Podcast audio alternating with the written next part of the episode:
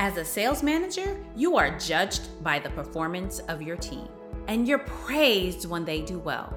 But one thing that you've not been able to figure out is how to get everyone on your team consistently hitting quota every single month. On the Snack Size Sales podcast, we discuss the science of selling STEM. Sales leadership in the science, technology, engineering, and manufacturing fields is difficult.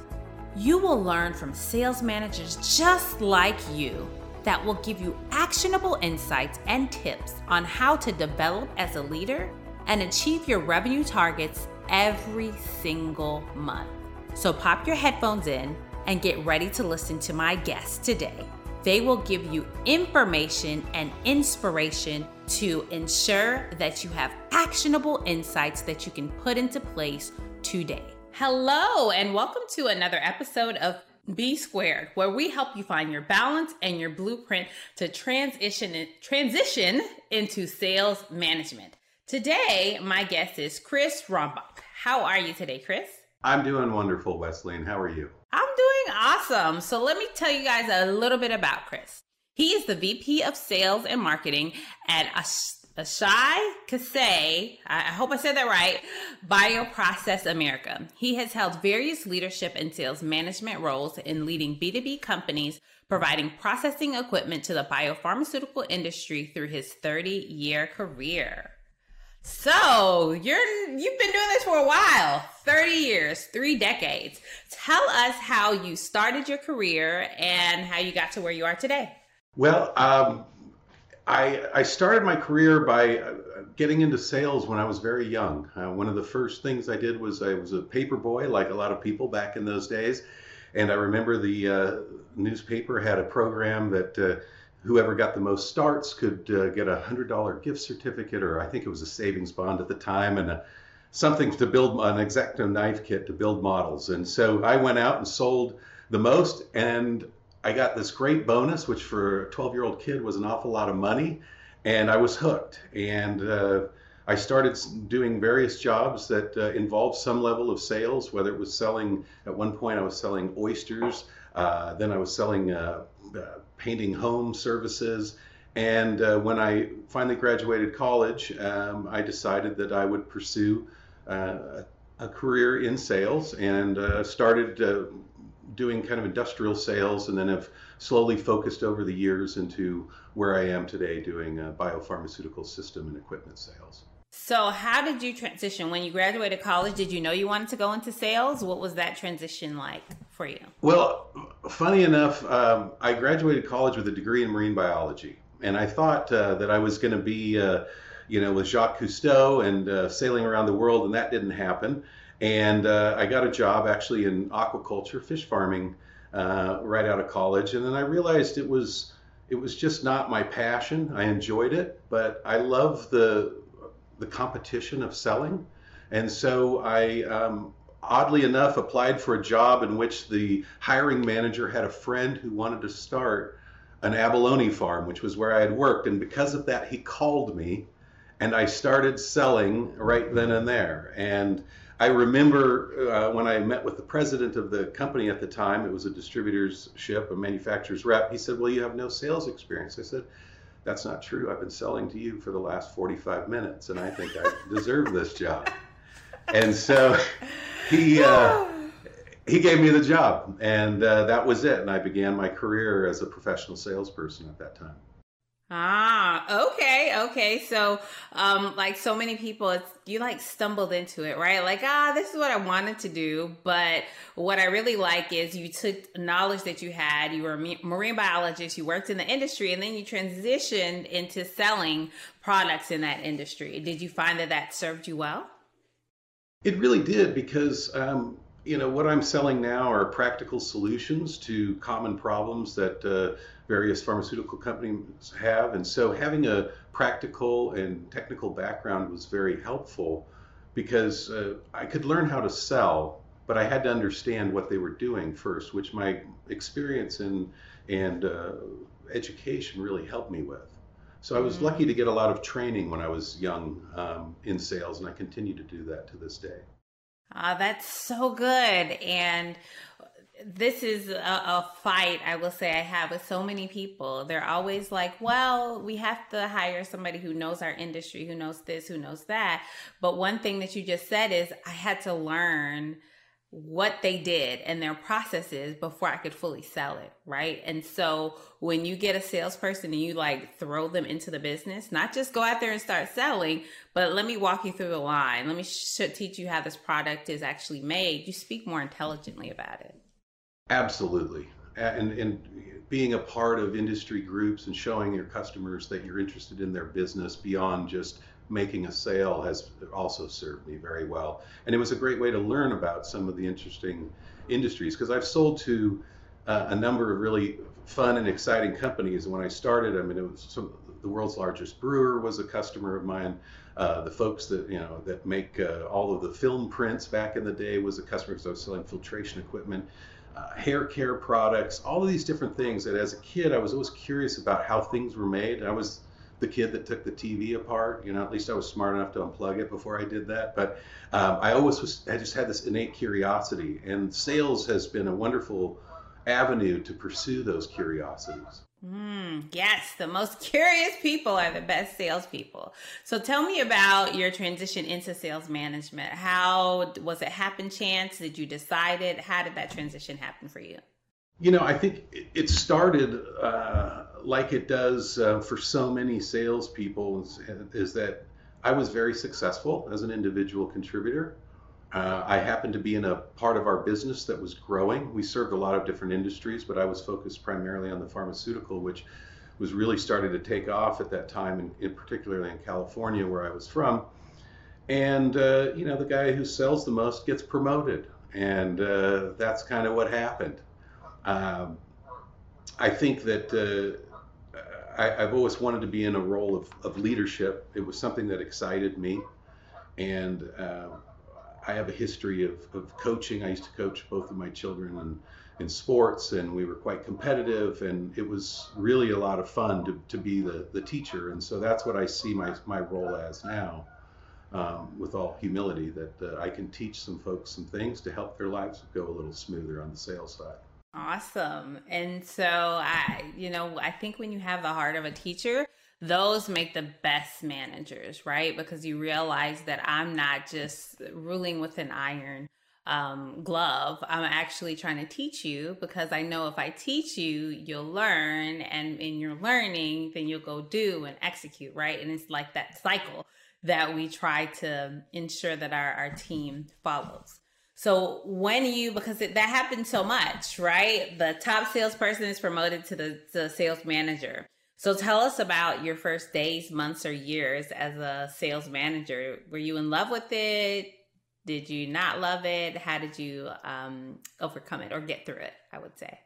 I, you know, I, I think there's certainly aspects of my ego that loved it. Everyone loves to get a promotion and to be the boss, right? Let's be be real. Um, it was it was exciting because our business was growing. I didn't have to make a lot of really tough decisions early on because mm-hmm. we were in a period of of great success. Um, that hasn't always been the case in my career. Uh, I think the hardest thing to learn was to realize that people do things differently. And when you're successful, you think that that's the way to do it. And when you start to manage people, you realize that they might do it slightly differently. And it really has to be focusing on the outcome rather than the process. And that took some adjusting, that took some learning for me. So how did you overcome that? How did you how were you able to really balance the okay, so I was excellent and I did everything this way, but no one else does it like I do it and I need to get them all to be excellent to hit their quota. What things did you do to help them achieve that? Well, I think uh, you first have to understand what they're doing and why they're doing it, where they're coming from. People's intentions right. really make a big difference. Uh, in other cases, you have to get them to trust you. I think that's that's paramount. Uh, if you're going to ask somebody to change, you have to have their, you know, complete trust, and that only can come through empathy and time spent with them, and listening and directing, and most importantly, I think being consistent. And I think that's, as a manager, one of the most critical aspects is that people can see you to be relatively predictable in the way you'll respond to a situation. Hmm. So, can you remember back to the the first uh, salesperson that you had to redirect or get onto as a manager? Can you rehash that moment and, and what that was like for you? Boy, you're really pulling back into the archives, but um, uh, I, yeah, I, I do have the recollection of that. We had uh, one individual at the time who was extremely bright, very technical, but not as sales savvy, and felt that he would rely on his technical prowess, if you will, rather than sales skills. And uh, I had to redirect him that the purpose of his job was that was to sell. I mean, educating the customer was part of it, but we didn't get commissions on how many people we educated unless it was uh, shown, you know, by a purchase order. So uh, it, it just it took some encouragement, and again, I think it took all of those aspects that I'd mentioned of, of, of having that trust and being steady and not pushing too hard too fast.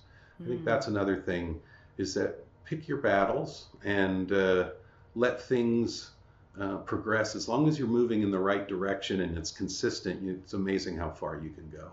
Hmm. That's good. Um, I like that. Choose your battles. And I do think that in our field of technical sales, we have a lot of those people who are too technical, right? And they just are so focused on why it's so cool and they remember their days working in the lab or researching or whatever it was, yeah. right? And so they forget that, oh, okay, when I go visit a client, I'm actually trying to get a purchase order not just educate them on something. But I think it sounds like even as a young sales manager, you really had the right idea.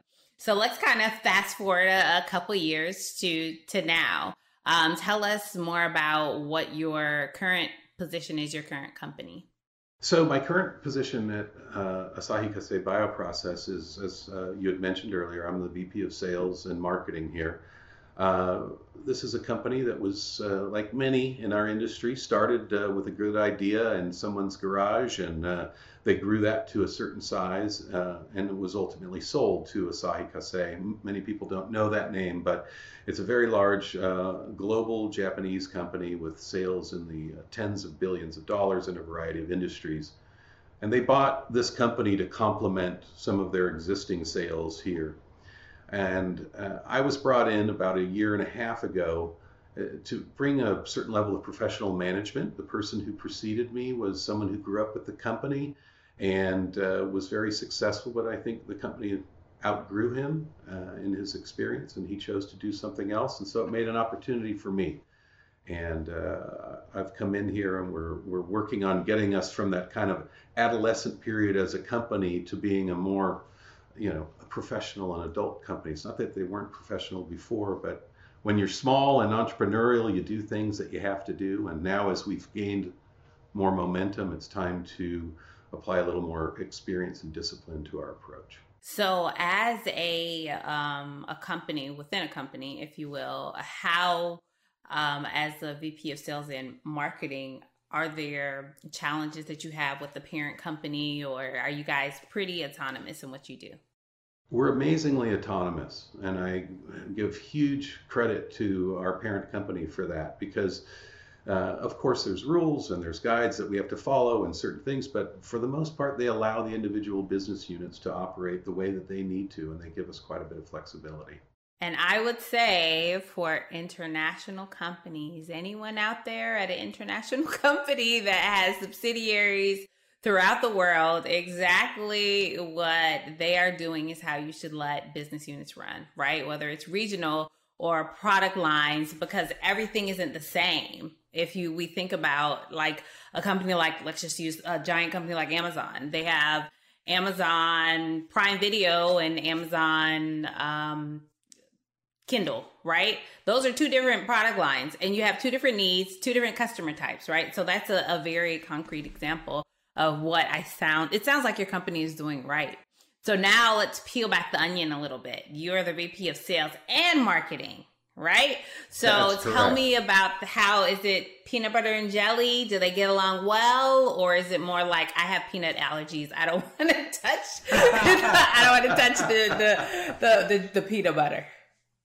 Well, you know, I I'm a salesman uh, at heart, and that's where my experience comes in. I've been around enough good marketing people over the years to be able to uh, understand it and have some some insights. And so I, I, think the two teams work together remarkably well. Uh, one of the things I really do like about my current company is that various teams cooperate quite a lot because it's a clear goal that we're pursuing. So uh, they are very supportive, and uh, we're starting to see the results of that. We had a phenomenal year last year, and uh, we see this as being another very strong year again. So everyone likes to play together nicely, I'd say. Okay, that's good. There's always the oh, marketing didn't do this. Oh, sales didn't close the sale. Marketing didn't bring the right leads in. It's like you know that constant push and pull. Um, so 18 months. Tell me when you started with your company. What when you start in a new position as VP of Sales what type of framework you use or how did you start 18 months ago and really blow things out of the water um, this past fiscal year? So uh, that's a great question. And I think the first is uh, you, you've got to understand what you're walking into. So, mm. uh, and, and resist the urge of saying, well, this is the way we've done it before, this is what I know. More to understand what are we doing first, and then what's the motivation behind that? So I asked a lot of questions. I didn't make a lot of changes. Mm-hmm. Of mm. course, when you're the new boss, you always have people coming in, well, he did this, or she does that, or I don't like this, and you have to gather all of the information that you possibly can before you start making decisions. So I was basically a sponge for the first six to eight months, just absorbing everything mm. that I could. And then. So I, I kind of I wanted I wanted to stay on okay. them for a little bit. So, for six to eight months, you were in listening mode, right? You were using your good sales skills, listening to the customer, not talking, not offering. You were just listening, listening to the needs of people, listening to their complaints for six solid months. I hope everyone heard Chris. Six months in his new position as an experienced sales leader, he was able to do this. If you're a new sales leader, you should still do the same thing because you don't know what's going on, right? Like to me, that's a, a great tip that I hope everybody takes away from this interview. Listen, learn before you act and do. Absolutely, because you know you've got to you've got to listen to everybody, but you have to make your own opinions. And uh, sometimes those that uh, scream the loudest first are not always the most accurate in their perceptions. So mm-hmm. you've got to got to get that. And it's the same really in selling. You know, it, there most decisions involve multiple people and you need to know what's important to every one of them and how they interact and how they interrelate. And managing salespeople is no different. Mm-hmm. Okay, so after your listening phase, six to eight months, what what happened next? Then we started to to really kind of we now had a, I had a pretty good list of of things that I saw that were gaps or omissions or areas for improvement, and it then came down. There's as, as usual, there's more problems to solve in a week or a month than time or days to do that. So you have to triage. You have to think of, you know, you've got all of these different th- problems and challenges. What are the ones that are going to make the most impact? And also, what are the ones that, like in college where you had prerequisites, that maybe you have to fit, fix first so that you can fix the larger problem later? And uh, and and then that message has to be conveyed to the team so they understand because invariably people can't come to you with a myriad of problems and some of their problems even though they're legitimate are not going to get solved first and so they need to understand why you're working on what you're working on and how you've prioritized that over their uh, their problem and that i'm not saying no i'm just saying not now mm, and so and, you took what you learned and you kind of like mapped it out, but in mapping it out, it sounds like there was transparency. So people knew like, hey, we have 50 things on the board that we have to do, but we have to prioritize them because we can't do everything at the same time. Absolutely. Yeah, it's not the time for surprises. I think people will rally behind you when they understand that one you have a plan and two they can generally accept it. Sometimes there's a little disagreement. Mine should have went first or we should have done this first. But uh, that's part of being a manager that you have to step up and say no i'm taking this responsibility. Okay so our roadmap is listen transparency. I love it. All right so what do we do next? Then you get to work and you just start making it happen and you just start doing things and and you know empowering people because now everyone knows what it is that you're targeting and what you're not targeting. That's also important. And uh, you just start working on it and continue to do that and continue to support follow up with the team make sure that they've got all they need make sure they're still motivated uh, obviously uh, redirect if needed give them congratulations let them know they're doing the right thing and then as things start getting finished, then it's time to start a new list. And I think that's an important lesson I've learned too is that if you have a list that goes from 1 to 20 and uh, you say, okay, we can do 1 through 10 this year, next year shouldn't start at 11 because there could be a new number one. Mm-hmm. And I think that's really important too is to constantly plan and prioritize.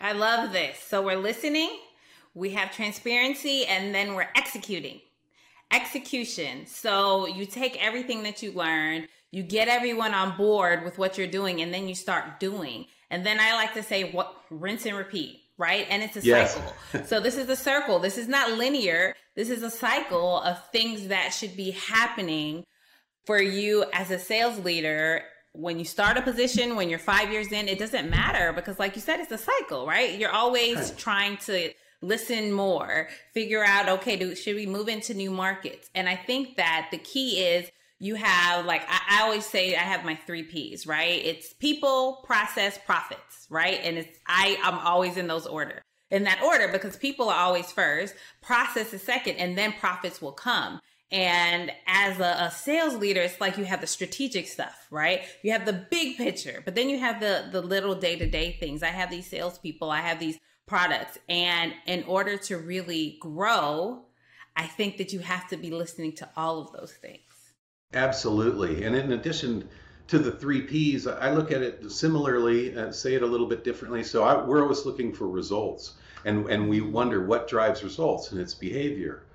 And uh, what drives behavior? And many times we try and use process and content to drive behavior. But ultimately, what drives behavior is people's beliefs what do they believe in? And so we have to as a sales manager understand what do they believe. And of course you have to have process and content. We all use crm we all have uh, erps that we work from and, and, and so forth. But it really comes to what do they believe? And if you can get to that nugget and find out what it is then i think that's how you can really drive behaviors. Yes, and you know when I, I um, am working with sales managers, I ensure that they are they have goals for themselves and for their team, and I always include a personal goal, right? It's not everything is not yeah. always about driving business. You know, are they um, saving up to buy a car, right? Are they struggling to to have a child, and so they need to invest twenty thousand dollars in IVF, right? Like, why are they actually working? What it, what yeah. are they using their commissions for, their bonuses for? Because just like you said, it's their belief system. It's what's motivating them. And when you really get to that inner core, that's when you are truly able to coach your salespeople the right way. Absolutely. And everyone's different, you know, not just because we're all individuals, but also people are in different stages of their career. What's important right. to me when I was a young man starting my family is not exactly the same level of importance that I have today. That my children are grown, grown and on their own. So uh, right. you've got to. It, it's, it's, empathy. It, we, we can try and avoid empathy as much as we want, but you just can't. It, everything comes back to that. Right, and and you know I think it's also so important to to recalibrate because last time this year um, I, you know, I, I just bought a house, so my goals were, hey, I want to get furniture. This time right. this year, I'm like, I want to go on vacation. I've been sitting in this house for 12 months with all this furniture. Now I want to go on vacation, right? So our our personal goals change, and so the reason that we're That's working and we're showing up and we're always driving so hard, they change. And really, to be effective, you, you said you hit the nail on the head. It's empathy, empathy, understanding their beliefs. I love it. So Well, it seems like we're probably coming to the closer closer to the end of our 18 months. So tell me about what results were you able to drive in um, the past 18 months? So uh, we've we've done a, a, full implementation, re-implementation of uh, Salesforce, which uh, has now provided the company with a much better understanding of view of what the future is going to be. So we've made our business a bit more predictable, and I've gotten everybody on the team who was you know, it's as, as, simple as this. Everybody was doing everything in Outlook or their own, and there was no communication.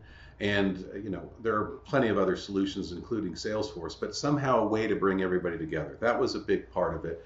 Uh, we grew the business in my first, which just finished in my first fiscal year, 299 0.6% versus the year prior. I wanted to get to 3x. I was just under. I guess if I round, I can say it was three times. Mm. But we mm. grew the business by three times, and we have the largest open order portfolio uh, right now in the history of the company and the largest opportunity backlog by a factor of four from this time last year. Mm, mm, mm. That's music to my ears. And it's music to my ears because We've been talking for 20 or so minutes, and not one time did you say anything about pushing results, driving revenue, KPIs, making sure they're making phone calls or doing this or doing that. Like we've talked about how you actually build a sales team and how you can drive those results with the people that you have. 3x. You've been there for 18 months and you've driven these results. Three, oh my gosh. I love it. And then you not only have you grown three times, you have a backlog and you have opportunities and you have a CRM that the salespeople are obviously actually using, which is a feat unto itself, right? salespeople yeah. actually using a CRM. so, I mean, I know that you, you seem like you're pretty humble, but you really should be patting yourself on the back because you've done a phenomenal, phenomenal job. Well, thank you for saying that. It's a uh, it, it's my pleasure. I mean, it's just been it's just been a fun ride, and it's back to the whole coaching thing. You know, everyone here is having a great time. It's stressful to grow that fast, that quick is is, is a challenge, and it's obviously putting pressure on you know our operations and engineering teams, but they're rising up to it too. It's fun. Mm-hmm. It beats the alternative of staying flat or getting smaller. Yep. And we're pretty excited. Exactly. Oh my. So, what do you? So, we talked about your full process, but can you put your finger on maybe? I know it's going to be hard, but the one thing that you could attribute much of the success to? I think the the easiest thing, and it sounds trite, is just getting the team to work as a team, and the success that comes from multiple people pulling and pushing in the same direction. And uh, there were a lot of individual contributors, some successful people here. But uh, now that we're all working together, and it, it's great, somebody you know goes out on vacation, somebody else picks up for them. There's no question. They just even though they're not going to get credit for that sale, doesn't matter because they know that they'll get the same in return.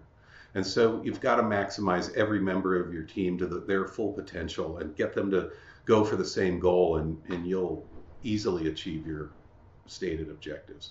Mm, that is so powerful because so many times it's like salespeople. I do when I'm working with sales teams, I tell them, hey, this is your own small business. You put into it yep. whatever you get out of it, right? But at the same time, you're not a business owner. You're not competing with the person in the next region. I mean, really, you guys can't even go after the same accounts. So right. why why not help them? And really that team aspect because especially when there's a remote sales force, everybody kind of feels like disjointed. Um, so they don't have that real team collaboration. And the example that you use was great. Somebody went on vacation and one of their colleagues said, Hey, I'll pick up for you.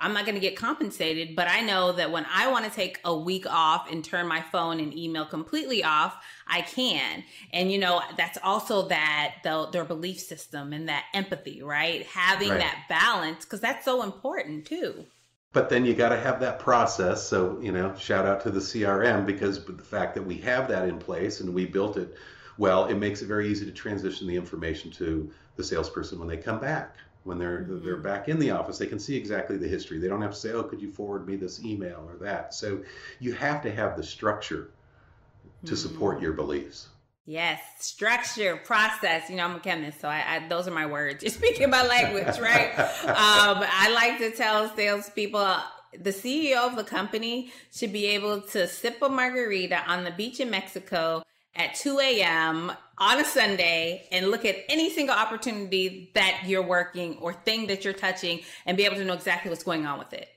If that can ha- if I can go in there and look at it without having to call you or email you, you're using it right, right? And it sounds like especially if you're handling accounts for people, you need to have all of that information in there. So I am a big advocate for CRM. I tell people they're like a gazillion out there, whatever's right for your business, right? right? Just find something that works, use it and implement it, right? That that's it. Simple.